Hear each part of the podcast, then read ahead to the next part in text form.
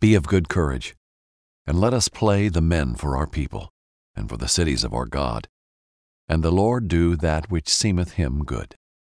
2 Samuel 10:12. Dear God, etch in the foundations of my heart that I am a giant killer, like David in 2 Samuel 10. I will not cower and run away when I'm faced with challenges and limiting mindsets that try to loom over areas of my life.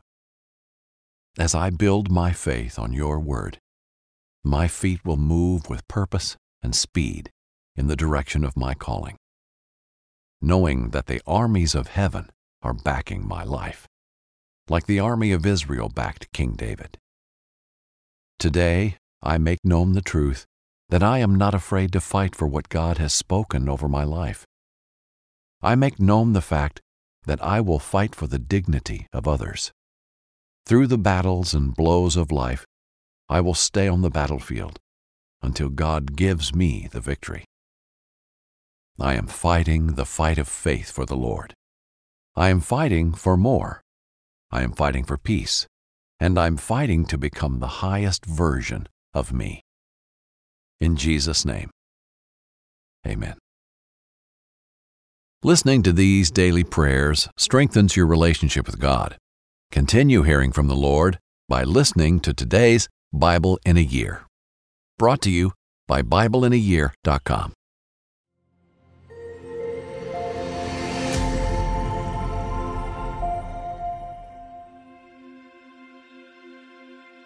Victory after victory.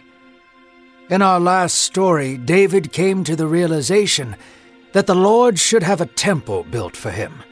Nathan the prophet agreed and spoke for the Lord, saying his kingdom would be established forever. The Lord blessed all of David's exploits, and the kingdom of Israel continued to grow day by day. In this story, Hanun, king of Ammon, will humiliate David's servants, and the Ammonites learn that David is not a king to be trifled with, as inspired by 2 Samuel and 1 Chronicles. This is your moment, your time to shine, your comeback.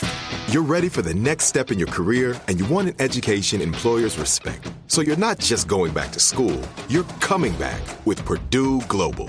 Backed by Purdue University, one of the nation's most respected public universities, Purdue Global is built for people who bring their life experience into the online classroom. Purdue Global, Purdue's online university for working adults. Start your comeback today at purdueglobal.edu. Hey everyone, this is Jodie Sweetin from the podcast How Rude, Tanneritos. I've been needing a quick getaway with my family, and the 2024 Hyundai Santa Fe is the perfect vehicle to take us there. It has standard third row seating, so I'm able to pack my entire family, plus pets, in the car while also having enough room for our camping essentials. Available HTRAC all wheel drive will get us through any dirt trails, and available dual wireless charging pads will ensure we never have to worry about getting stuck with a dead phone in the middle of nowhere. Visit HyundaiUSA.com or call 562-314-4603 for more details. Hyundai, there's joy in every journey. I'm so excited to tell you JC Penney and country music singer-songwriter Walker Hayes are partnering together on a new limited time men's collection for the everyday guy. What I love about Walker Hayes is his laid back nature. He's a family man and being a country megastar while also having seven kids. You know, he likes to keep his style cool and casual. This new collection is perfect for the guy living the t shirt life or someone wanting some fresh options that feel just as good. It's easy to wear, affordable styles that celebrate the ultimate family man, along with the quality, durability, and sensibility dads appreciate. Available online Saturday, May 4th at jcp.com and in store Thursday, May 16th, just in time for Father's Day. Limited time only. JCPenney, make it count. Hello, this is Jack Graham with today's episode of the Bible in a Year podcast. In our last episode, we saw David's heart to honor God and build the Lord a home, a temple where his glory could be on display for all the world to see. As a result of his faithfulness, David received a message from God through the prophet Nathan. The message was this God would establish a lasting kingdom through David. God bless David's efforts both as king and as a warrior, and today we'll continue to see the victories that God gives to David. We'll also hear how the king of Ammon meets David's act of kindness with distrust and disrespect and discovers that David is not a king to be mocked or toyed with. And as always, through it all, God's name will be made known not just among the Israelites, but to all the nations. Let's listen now to today's reading. Not too far away from Israel, Nahash, the king of the Ammonites, had died. Trumpets sounded in the distance, and the Ammonite people mourned the death of their king. Hanun, his son, took the throne after his father and surrounded himself with counsel. David heard of Nahash's death and remembered the kindness he showed David while in the wilderness. There was historic blood between the Ammonites and the Israelites. However, David was determined to usher in a new era of peace. David gathered some of his men to go and console Hanun with gifts and goodwill. The servants entered the land. There was a slight eeriness in the city when they entered. Being Israelites in the land of the Ammonites was uncomfortable, and whispers filled the streets as they passed. Nevertheless, the men walked into the halls of Hanun, determined to comfort him. The princes and counselors sat beside Hanun as David's men entered. One of them leaned over to Hanun and whispered, Do you really think David sent comforters because of your father? You know they are here to spy on our land. It is a ruse, my king. Hanun gave a slight nod, not taking his eyes off the men as they entered the room. The men bowed before Hanun and laid gifts at his feet. However, corruption and paranoia had easily gripped Hanun's mind. He stood to his feet and ordered the servants to be taken at once. The servants were confused at his intentions. Hanun slipped a devious smile and ordered his men to shave off half of their beards and cut the lower half of their robes, exposing their genitalias before everyone. Then they cast them out into the streets for all to see. Ammonite cackles filled the city streets as the men ran in embarrassment. Tears of shame filled their eyes, and they hid themselves in Jericho. They sent word to David and told him what happened. David did not send men to get them, he went himself. David rode to his men swiftly as a father would to his hurting children. David found them hiding in Jericho and comforted them. Remain here until your beards grow back. Here are supplies and new robes. So David left them and relieved them of their duties until they recovered their dignity. He mounted his horse and left the area. He rode fast and aggressively. He looked forward with fury in his eyes. David would not forgive the humiliation of his servants. Unlike Hanun, David was a king with actual power. Hanun would soon learn this for himself. The Ammonites heard that David was outraged by Hanun's disrespect.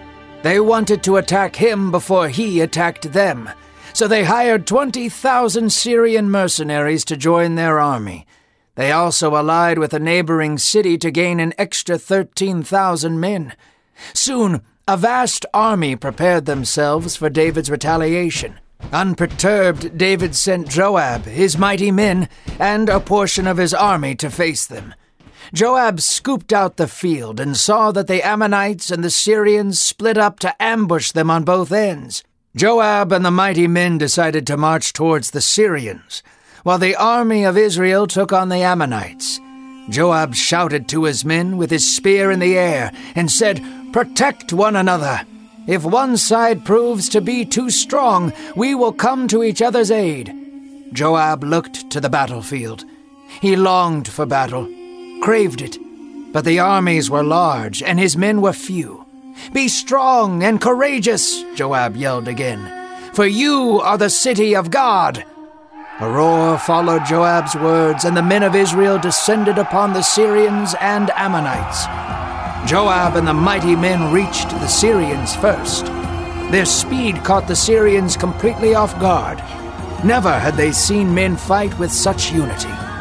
Months of training with David in the wilderness honed them in. They battled as a single unit, as if they were one body. They overwhelmed the Syrians within minutes, and they began to flee. The Ammonites saw their mercenaries flee and became scared. They fled from the battle and hid behind their city gates.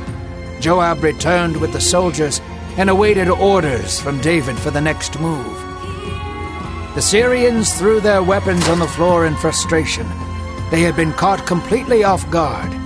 Though they were hired hands, they would not allow themselves to be beaten and humiliated by Israel. They rallied and gathered their allies from beyond the Euphrates. Shobach, their commander, led them to Helam and awaited David for battle. Shobach stood taller than all the other men under his command. He was fierce and a brilliant swordsman and tactician. The Syrians feared him and followed him into battle. This time, David did not send Joab and his men. David rode out with his army behind him to Helam. Thousands of Syrian horsemen and soldiers stood before David on the opposite end of the field. David drew his sword and, without saying a word, ran headfirst into battle. The men of Israel stood in awe of their king.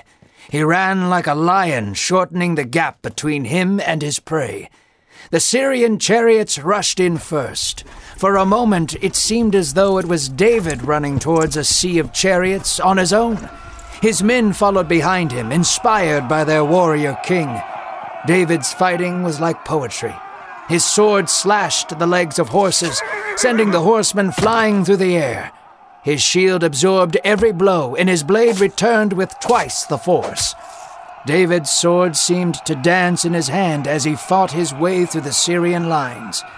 Shobach had David in his line of vision. He ran towards David, toppling other soldiers on his way. David barely saw Shobach at the corner of his eye before he struck a blow to his side with his shield. David flew into the air and landed on his back. Shobach did not stop and ran toward David with his sword in the air. David dodged the second attack and swiped Shobach's calf. The two fought ferociously, yet Shobach's strength was no match for David's skill. David allowed Shobach to come close, grabbed the hilt of his sword, and drove his blade into Shobach's side. He stumbled back, holding his stomach. Frightened that David might slay him where he stood, Shobak ran away. Bleeding from his stomach, Shobach ran through the battle looking for safety. Growing faint, he fell to his knees and bled out on the battlefield. The battle was won.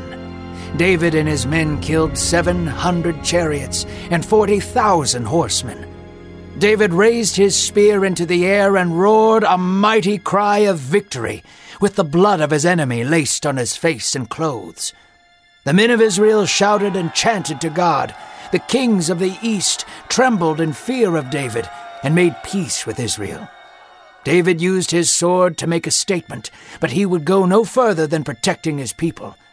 David was not a conqueror and had no interest in enslaving other kingdoms. He wanted peace and welcomed any kingdom that desired the same.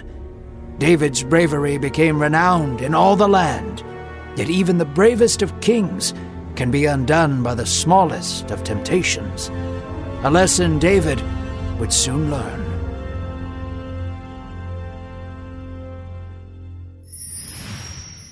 Today's passage begins with the death of the Ammonite king. His son, Hanun, was his successor.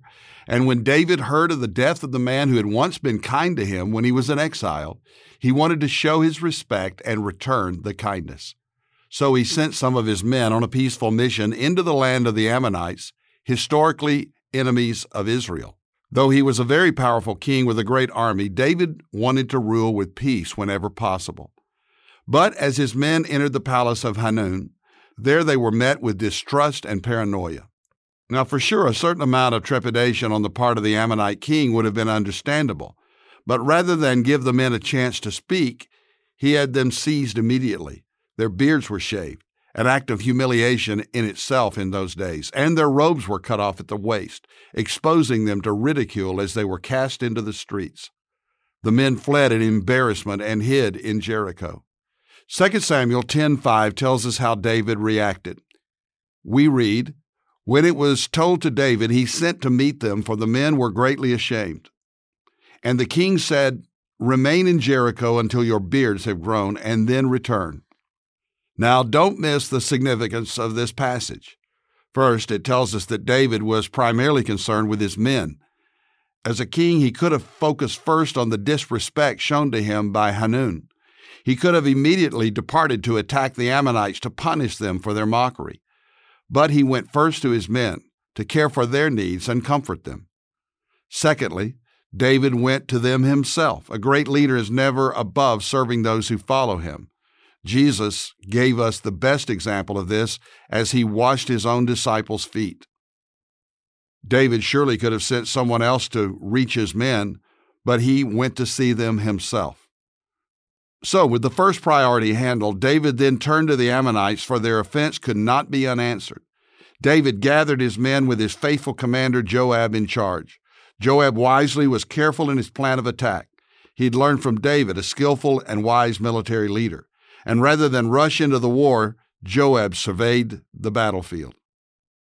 He saw there were two fronts on which to fight, so he prepared his men and they resolved to fight as one unit, supporting each other where any weakness arose. Joab's men were strong and ready for battle, and the enemy was quickly defeated, and the Syrian mercenaries driven off. When the Syrians realized they were in a large fight, they gathered their allies, and this time David himself led the Israelite army into battle. God, as he had been doing since David rose to the throne, gave David a convincing victory, and the Syrians were defeated and driven away. And rather than use this as an opportunity to increase his territory and kill his enemies, David made peace with the Syrians and their allies, who knew now that David and God's people were not to be abused. But as David's fame and power grew, a complacency began to creep in, and with it, temptation was just around the corner. We'll discover the tragic consequences of that in our next reading. Dear God, we thank you for today's passage on servant leadership. Help us always be willing to serve those around us and to help those that we lead and love. May we show kindness even to our enemies as Jesus taught us. And it is in His name that we pray. Amen. Thank you for listening to today's Bible in a Year podcast. I hope you are enjoying it as much as I am. This is Pastor Jack Graham from Dallas, Texas. You can download the Pray.com app and make prayer the priority in your life. And if you have enjoyed this podcast, share it with someone you love. By sharing this podcast, you can make a difference in someone's life. This podcast is being listened to all over the world by millions of people, and we are celebrating the fact that God's Word is being heard. And if you want more resources on how to tap into God's power for living, be sure to visit jackgraham.org. God bless you.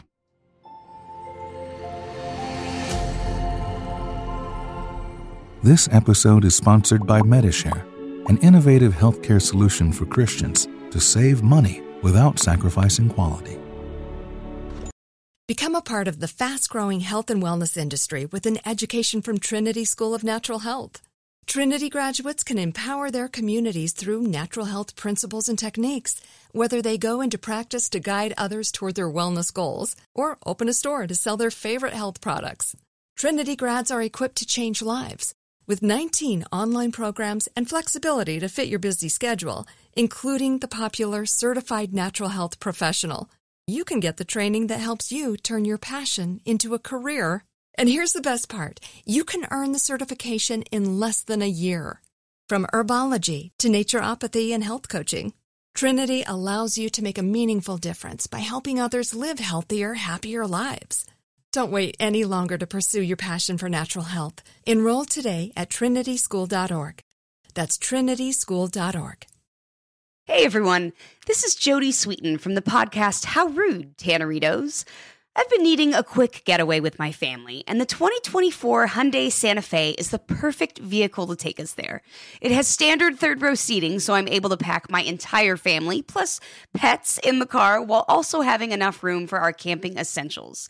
Available HTRAC all wheel drive will get us through any dirt trails, and available dual wireless charging pads will ensure we never have to worry about getting stuck with a dead phone in the middle of nowhere. Visit HyundaiUSA.com or call 562-314-4603 for more details. Hyundai, There's joy in every journey. Hey, I'm here to tell you about Up Faith and Family, the leading streaming service for uplifting entertainment. It's the only place to stream all seasons of the award winning series Heartland with exclusive content you won't see anywhere else. Binge all the past seasons and don't miss a season 17 premiere on April 25th. And stream a new episode weekly. Dive into the warmth of Heartland and let Up Faith and Family be your go to service for all things uplifting. Start your free trial today. Go to upfaithandfamily.com for your free trial. Upfaithandfamily.com.